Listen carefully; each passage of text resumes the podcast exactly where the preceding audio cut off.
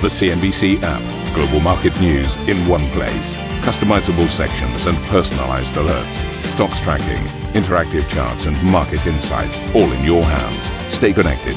Stay informed. Download the CNBC app today.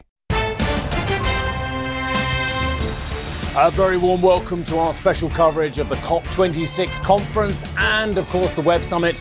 We are live from Glasgow, Lisbon, and the London studio. These are your headlines. President Biden says it was a big mistake for Chinese President Xi Jinping not to attend COP26, saying a date has yet to be set for the two leaders to meet. We showed up. And by showing up, we've had a profound impact on the way I think the rest of the world is looking at the United States and its leadership role. BlackRock CEO Larry Fink warns of a massive market arbitrage if private companies don't catch up with public firms on climate policies, but tells CNBC that progress at COP is encouraging. We have to be open minded about what it's going to take. We're going to have to be brutally honest about beyond just the window dressing of big commitments Walking the taper tightrope, markets hold at fresh highs as the Fed gets ready to scale back its asset purchase program. But the chairman of UBS, Axel Weber, tells CNBC it's good that central banks are lining up to take action to anchor inflation expectations. I'm not that concerned about the imminent action or the priced in action that central banks might deliver. China's services sector growth picks up in October, shrugging off inflationary pressures as demand rebounds. Facebook shuts down its facial recognition system and deletes data on more than a billion users. As Meta's Nick Clegg tells Web Summit here in Lisbon that the focus must be on the customer. I think Frances Haugen has quite rightly pointed out herself I, I saw in, in evidence in uh, the House of Commons last week, users, our own research shows that users won't continue to use our products if they if they're getting a bad experience.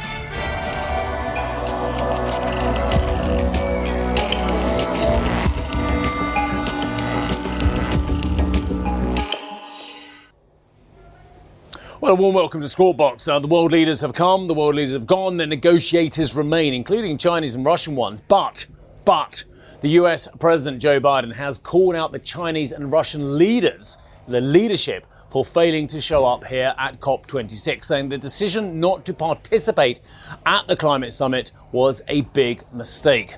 Mr. Biden's remarks came as he wrapped up his visit to Glasgow, having signed landmark deals hopefully to end global deforestation and hopefully to also cut methane emissions and provide climate financing to developing countries. While speaking to reporters before departing Glasgow, Mr. Biden said the US had made significant progress and that China and Russia had missed an opportunity. I indicated that China and Russia not showing up in Saudi Arabia was a problem. We showed up. We showed up. And by showing up, we've had a profound impact on the way I think the rest of the world is looking at the United States and its leadership role. I think it's been a big mistake, quite frankly, for China, with respect to China not showing up. The rest of the world is going to look to China and say, what value added are they, are they providing? And they've lost an ability to influence people around the world and all the people here at COP. The same way I would argue with regard to Russia. Although Chinese President Xi Jinping was not present at the COP summit, Beijing's economic planner has committed to cutting coal consumption at the country's power plants by 2025. This new law will force plants to consume coal at an average rate of below 300 grams per kilowatt hour, while any factories unable to upgrade more efficient systems will be shut down. The CEO of BlackRock, Larry Fink, says he fears for the future of the energy transition, warning it needs to be radically rethought. Speaking to me as part of a Green Horizon Summit here in Glasgow, Fink said energy giants selling parts of their businesses to private investors to appear more environmentally friendly could cause problems down the line. We are going to see the largest capital market arbitrage in our lifetimes, and it's beginning with you know the, the uh, a, a, a, U.S.-based newspaper identified that there's more movement away from hydrocarbon assets into private hands than any time ever. That is not changing the net zero world. Where that's window dressing, that's greenwashing. Fink also said BlackRock was focused on educating its clients about sustainable investment targets and where to put their money amidst growing pressure from activists. We are being attacked from the far left and the far right. It's uh, and um, and yet our voice with our investors has never been louder, and um, and our growth has uh, confirmed that connections that we're having with more clients worldwide than ever before. Um, we have to remind uh, both the left and the right, and we have to remind everybody this is not our money. 100% of the money that we manage is on behalf of asset owners. So our job is to give them the knowledge of, of choice. We have we are developing many many sustainable strategies. We actually have raised about 400 billion dollars in sustainable strategies. We estimate there's $4 trillion of money that has moved into sustainability. So we represent about 10% of that strategy already. But uh, it is up to the investors to determine where they want to place their money. If they want to be in a, a regular liability, an S&P or a MSCI or any liability, it is their choice. Now, what we're trying to show them in through data and analytics that we we're investing in, why we believe uh, in the long term investing in more sustainable indexes and liabilities, investing in these type of strategies will be the proper fiduciary strategy. So everything we are doing is in the minds of our asset owners, and our job is to rapidly educate them and have moving forward. Um, and and so I you know, I, don't believe there's any other firm doing as much as we are in finance. That doesn't, and that's why we have the far right pushing us because they think we're doing too much. And I do understand the far left's views too that you know time is running out, and yet it is not our we're a fiduciary to the owners of capital, and our job is to try to educate them and move that. And, and we are rapidly doing that and building that. But, it, it but it's not going to happen overnight. Yeah, that, there's quite a lot to unpack there in what Larry Fink had to say, but we'll do that in a few moments' time, hopefully. Uh, today is Finance Day, uh, hence why we've been talking to the likes of Larry Fink, with the negotiations aimed at mobilizing public and most importantly, I would suggest private financing flows. Ahead of the meeting, uh, we spoke to the man at the heart of international talks, uh, certainly for raising the finance, and that's the climate ambassador for the UN, Mark Carney, and asked whether companies were on the right path. Well, look, there's you know there's a diverse capital market uh, out there, wide range of companies. There'll always be uh, examples uh, of that of companies that underperform or CEOs, management teams that get uh, get replaced. Uh, but this is one of the big tectonic shifts in the global economy right now. I mean, if uh, if you don't have a strategy for uh, uh sustainable, uh, increased sustainability st- strategy for the transition, it's akin to not having a strategy for digitization. I mean, these are the two big forces uh, cross-cutting in the economy, um, and and if you do have a strategy and you're getting ahead of it and you've got to uh, have a plan, you're going to create a lot of value. I think this, you know, the the the periphery, if you will, the extremes in the market, uh, the pricing has moved. So uh, for you know uh, certain types of fossil fuels versus renewables, but at the core, uh, it is that that revaluation has not yet happened. In part because the plumbing hasn't all been there. As I said a moment ago, when you know we get to Glasgow, uh, we'll take a look at uh, you know the copper pipes and the other elements of plumbing, and that follows that follows the valuation and corporate action. Final point, Mark. You're not going to get all you want out of COP26. None of us are going to get all that we want out of COP26. If you have to have one win out of the meeting, what is it? Uh, the one win I would want is the bit that I don't influence, which is that the ambition of countries uh, keeps that one and a half degrees uh, alive, which is the core objective, so that uh, there's additional ambition and countries step up uh, between now and when they show up in Glasgow. So that was Mark Carney talking to me as part of a quite extensive interview we had uh, in advance of this COP26. An interview in which uh, Geoff and Juliana, I referred to him as the plumber in chief on the financial. I think he quite liked that one actually. There was a wry smile when I mentioned that. And the point being here is You cannot have the energy transition without the financial plumbing in place. And one thing that is abundantly clear is that the West has let down the emerging and developing nations on their promises of the meeting you were at, Jeff, in 2009 and the meeting I was at in 2015, where they promised $100 billion would be turning up, PA, uh, for the developing nations to help finance. Now, let's park that moment because we've talked about that quite a bit already. But that is a drop in the ocean compared to the kind of sums we're talking about for the energy transition. Uh, an early part of that interview, Mark and I talked about 100 to 150 trillion dollars needed and potentially available for this transition as well. And that is a number, well, actually they're going to come up with somewhere in the middle, 130 trillion today, that GFANZ, which is the Glasgow Financial Alliance for Net Zero, it's a whole host of big financial companies, including Larry Finks that you talked to there, uh, about mobilizing a vast amount of trillions of dollars rather than the billions that governments are going to be raising in order to finance this transition. Uh, and that's going to be the big announcement today.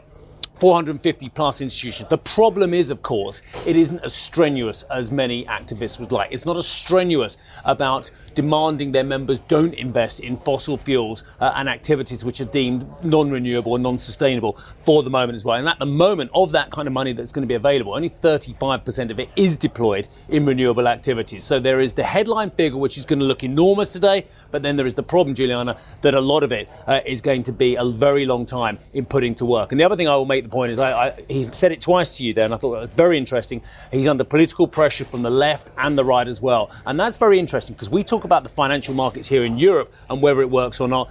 Larry Fink talks in terms of the political pressure on Capitol Hill, and I find that amazing. And it's not just political pressure, it's pressure from activists, and there are protesters who have made very clear that they are unhappy with BlackRock's ESG strategy. But coming back to the panel, the overarching message there, to your point, is that the money is there. It is about mobilizing that private capital, but the capital is there, and it is in the realm of trillions of dollars. But the conversation there really turns to what the public public sector can do and uh, to to unlock those funds. And you've been asking the question: Is the financial sector moving ahead of government? And the message yesterday was that yes, the financial sector is moving, but they need things like international standards to be confident in what they invest in, so they understand how their investments will be treated moving forward. So it sounds like the private sector is looking for action from the top, but the money is there. Geoff. Juliana, let, let me come in. I think there's something that's not being said, and I think Larry Fink got to the, got the closest that I've heard so far, and that's actually an acknowledgement of the reality of the arbitrage opportunity that some are looking for here. And it's not just companies, it's governments as well. And when I say that, the alignment of interests isn't quite clear at this stage. We know private companies want to make a profit. We know that publicly listed companies want to make a profit from their activities around this story. And we know that governments are keen to implement changes but unfortunately, there is always a risk that by doing that, you abandon an industry that then gets dominated by another country. And I think um, Germany's leadership in solar a decade or so ago is a very good example of that. Germany now has very limited involvement in solar manufacturing because that industry has been taken by China. And that is the risk here. If you move too quickly, if you make a lot of sacrifices and you pay a lot of costs, there is always the risk that someone who is moving less slowly takes away your benefits. And I think the hardest thing here is to recognize that the benefits must be shared as well as the costs. And at this stage, I think there needs to be a little bit more honesty about who is going to bear the costs and who is going to receive the benefits because I'm not sure that that's clear. And I'm not sure that until we get to that clarity, we're going to get everybody signed up to the same agenda here. And the different paces of transition obviously leave huge opportunities for arbitrage. And I think that's what Larry Fink pointed out very well yesterday when he talked about companies saying that a lot of publicly listed companies are having to move more quickly because of the regulations and because they are very visible. But that's not necessarily the case for companies that are not publicly listed and have less transparency. Let me just flesh out that point, Jeff. I mean, he this is a big sticking point for Larry and a big defense of continuing to invest in some of these fossil fuel companies. It's that if you do exclude them from your, your portfolios and force them to divest assets, that's not going to solve the problem. It's just going to put those assets in the hands of private investors. So you need policy that touches both the private and public sector to get those private companies to act in the same way. Yeah, just a couple of technical points as well. This is where the viewers will probably switch off. Article 6 is where a lot of these uh, financiers want to see movement as well. That's on carbon pricing, of course, as well, which will then equate a lot of those uh, assets, whether they are private or public assets as well. Do you have global standards uh, on carbon pricing. And the other one is, Jeff, you were looking for benchmarks. Well, we're going to get an announcement on a new one today as well. And this is from our old friends at the IFRS, uh, the global uh, accounting standard, the ISSB, which is the International Sustainability Standards Board as well, uh, expected to establish some globally consistent climate disclosure standards as well. So expect to see that one as well. But it's about accounting, so I don't expect many of our viewers to be that interesting. Right, okay, let's move on. Uh, stay tuned for another uh, busy day of interviews from the COP26. The CEOs of Reckitt, uh, of course, uh, Laxman Narasimhan, uh, Nokia, Pekka Lundmark, uh, will join us to discuss their respective ESG strategies. Feike Sijbesma, of course, who joined me at COP21. Uh, he's the chair of Royal Philips Supervisory Board, of course, still a very senior role at DSM. He will be here to discuss private sector investments into transition in the energy sector. And Courtney Rattray, who is the UN High Representative for the least developed countries. Uh, will come on the show to discuss access to climate finance. And Jeffrey, I've got a, another um, gentleman who's coming on a little bit later on, and all I can say is he and I share a lot in common about our sporting prowess. Right. I, I hope you've been putting your best foot forward. Uh, I understand it may have something to do with running. Uh, yeah, I mean, look, he and I are virtually, virtually kind of twins when it comes to our running prowess. Is all I can say. But I'll, I'll show viewers a little bit later on. Yeah, we're looking forward to that. Uh, we'll catch up with you guys in just a moment. I think it's useful at this point just to uh, dip into what the market tone looks like here. And this was a third session uh, where we've seen uh, record highs again on these US indices. And important, I think, that we just uh, pick out here the Dow Jones Industrial Average 36,000. That number taken for the first time ever here. 130 odd point gain for the Dow Jones Industrial Average.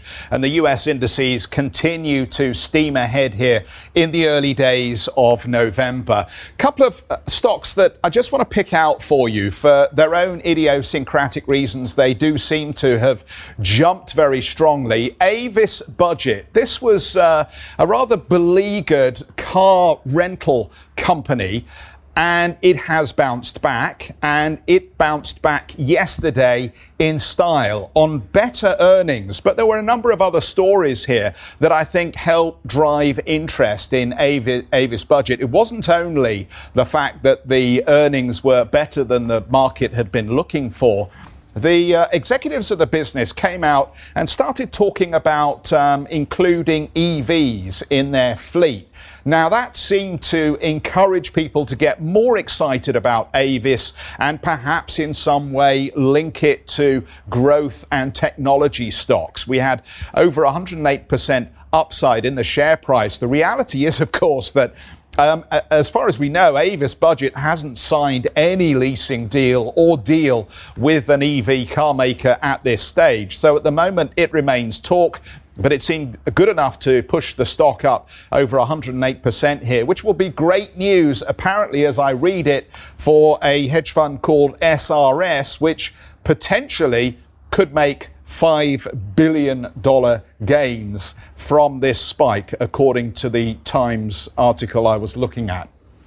Let's just flip the wall. One other that I want to tell you about Bed Bath and Beyond. Ah, it's this side. Uh, Bed Bath and Beyond, then. Uh, so, Bed Bath and Beyond also had a very strong session. And I think that the story that could link these two companies is the fact that this business um, even as uh, ultimately uh, it announced a stock buyback program and there were all the, the good news stories in there around the numbers, the fact that it announced a digital marketplace seems to have again ignited the idea that this company is transitioning into something that is prepared or a business that is prepared to use uh, tech and tech selling uh, channels to the customer as a way of expanding its market share. There was also a big deal announced with Kroger, which is also worth pointing out here. But Bed Bath and Beyond and Avis Budget apparently two companies that are not connected in any way, but both of them having a very strong bounce yesterday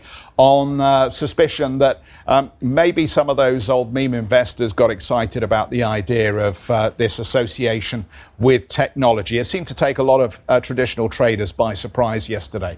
Uh, let's have a look at the Treasury curve. Important as we monitor the uh, market moves and anticipation ahead of the Federal Reserve announcement, the 10 year note key benchmark 1.55 here, with uh, the two year note. Uh, pretty much traded flat, to be honest with you, as the market continues to try and figure out whether it's running ahead of or behind of decisions by the Federal Reserve. Um, also, bear in mind, of course, that we need to remember at the back of our minds is there going to be a shift in the way that the Fed is uh, steward, stewarded by um, uh, the, the current uh, Fed governor because President Biden is now talking about the next nomination. Dollar crosses, let's just show you what, what's going on with the currencies. So sterling uh, having a little bit of a pushback against the greenback at 136.31 here, but to be honest, I think that becalming across uh, many of these other currency crosses indicates that uh, the markets are taking very much a wait and see view on this Federal Reserve announcement. Asia markets, uh, Japan is not playing today. Uh, they have Cultural Day, uh, where they spend a lot of time thinking about uh, not only uh, Japanese culture, but also um, uh, the, the, the, the, language and the learning and the acad- academia, a- academics, and uh, all that important stuff in Japan. Anyway, Culture Day, all you need to know is the market's not trading today. As far as the Asian session is concerned, well, you can see there's a little bit of a negative tone here at the moment as the markets uh, sit and wait on the world's biggest central bank making its call. Um, still to come on the programme, then, let's get out to Karen for a little bit of a tease. Good morning, Jeff. Well, we are going to be asking those questions about the impact of uh, taper on technology. But in the meantime, Facebook and its tech privacy issues continue to dominate the headlines here at Web Summit in Lisbon as the social media platform scraps its facial recognition technology. We'll be right back with more.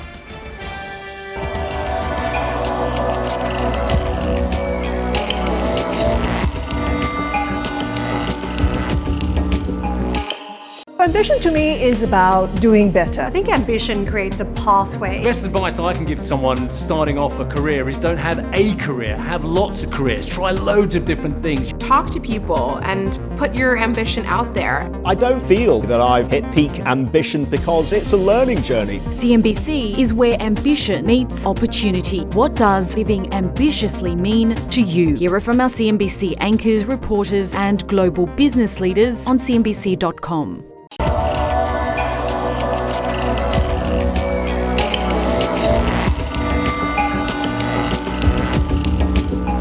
talk tech. Kakao Pay surged in its market debut in Seoul today with its value more than doubling from the IPO price. The South Korean fintech company raised about $1.3 billion. Uh, Kakao, known for its chat app, will remain the company's largest shareholder with a 48% stake. China's Ant Group held a 39% stake prior to the listing.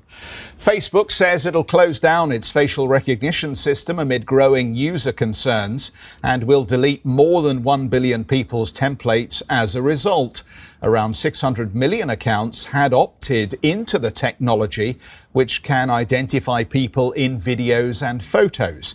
The company says regulators are in the process of providing a set of rules over its use. Well, let's get out to Karen, who's at the Web Summit in Lisbon. And I think that was a, a bit of a focus for the day, Karen. It's still a, a huge issue here, Jeff. Uh, we were seeing the soap opera play out. We had the whistleblower on day one, Frances Haugen, calling out the company and demanding that Mark Zuckerberg resign as the company should focus on user safety and data privacy. But uh, what we've had since then, the head of global affairs, Nick Clegg, and former UK politician, weighed in yesterday. He is, of course, under the new branding of Meta. And he said there are two sides to every, every story that whistleblowers are entitled to blow the whistle. But he said that, again, most of uh, what he sees on Facebook, most of what the company's about is really just babies, barbecues and bar mitzvahs. And I don't know what of rabbit hole he's gone down. I haven't seen much of that on my social media account. So again, it tells you about what various people see and what the company does in terms of profiling. But Nick Clegg was meant to be here in person at the event. Instead, we had a virtual uh, communications with him as the summit took him his link from California. Let's take a listen to what he had, had to say. Let's just keep in mind that the link quality is a little bit shaky, but take a listen to the commentary. The people who pay uh, who generate those profits are, of course, advertisers. They do not want their content next to unpleasant content. As I think Frances Haugen has quite rightly pointed out herself, I, I saw in, in evidence in uh, the House of Commons last week, users, our own research shows that users won't continue to use our products if they if they're getting a bad experience. And Nick Clegg there, and just admitting too that Facebook would struggle to remove all hate speech from the platform. One of the other big changes we saw yesterday, the decision to shut down the facial recognition system. Don't forget this was launched back in 2010. It looked like a helpful way for people to identify their friends and tag them in some photos and videos, but then morphed into something more. And we've had conversations behind the scenes too with the company about this, how useful that technology may be in terms of knowing more about the user, perhaps even more information that they didn't even know themselves. But it does suggest a sea change that the company wants to step back, that the information is now considered incredibly sensitive. Also, regulators not knowing what to do with that technology. We had a blog post yesterday from the head of artificial intelligence at the company effectively just pointing out some of that uncertainty around regulation that the technology is still useful for security purposes in terms of verifying a user and uh, avoiding fraud. But uh, that is quite different to using this as a social media tool. And don't forget the company has paid out fines around various laws in the states related to the uh, use of this. One case in Illinois, another big case related to a, a large regulator fine. So there are concerns at a regulator level and Facebook very much stepping away from that. Thank you for listening to Squawk Box Europe Express. For more market moving news, you can head to CNBC.com. Or join us again on the show with Geoff Cutmore, Steve Sedgwick, and Karen Tso, weekdays on CNBC.